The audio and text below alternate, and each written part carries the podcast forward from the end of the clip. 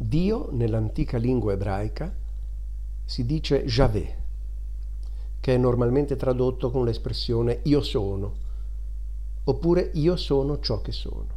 Tutte le forme di contemplazione spirituale esortano alla ricerca del sé, a ciò che davvero siamo, alla nostra più autentica essenza. Tanto la preghiera quanto la meditazione contengono anche questo significato.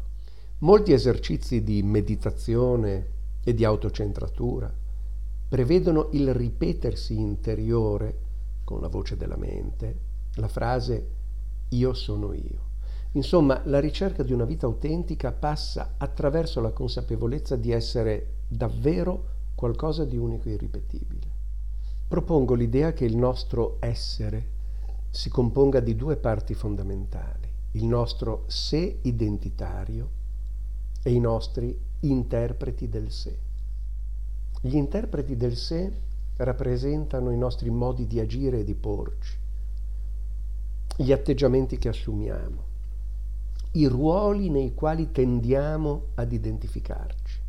La descrizione degli interpreti del sé di un individuo ne fornisce un quadro piuttosto completo, un quadro normalmente molto attendibile come persona a tutto tondo anticipatore, labile, estremista, sognatore, selvatico, assente, non convenzionale, diplomatico, radicale, oracolo.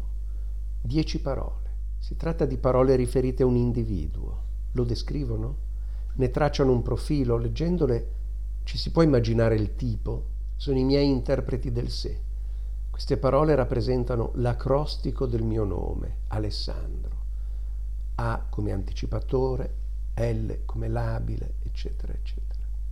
Ho sperimentato molti modi per accedere ai propri interpreti, ho ideato diverse metafore sul tema, eppure nessun metodo si è rivelato più efficace dell'acrostico del nome. L'acrostico che si sceglie per il proprio nome è dunque disvelante si tratta di un esercizio formativo e autocentrante. Non a caso spesso viene fatto per gioco, reciprocamente, fra amanti ad esempio. Va eseguito con attenzione, con cura, senza superficialità.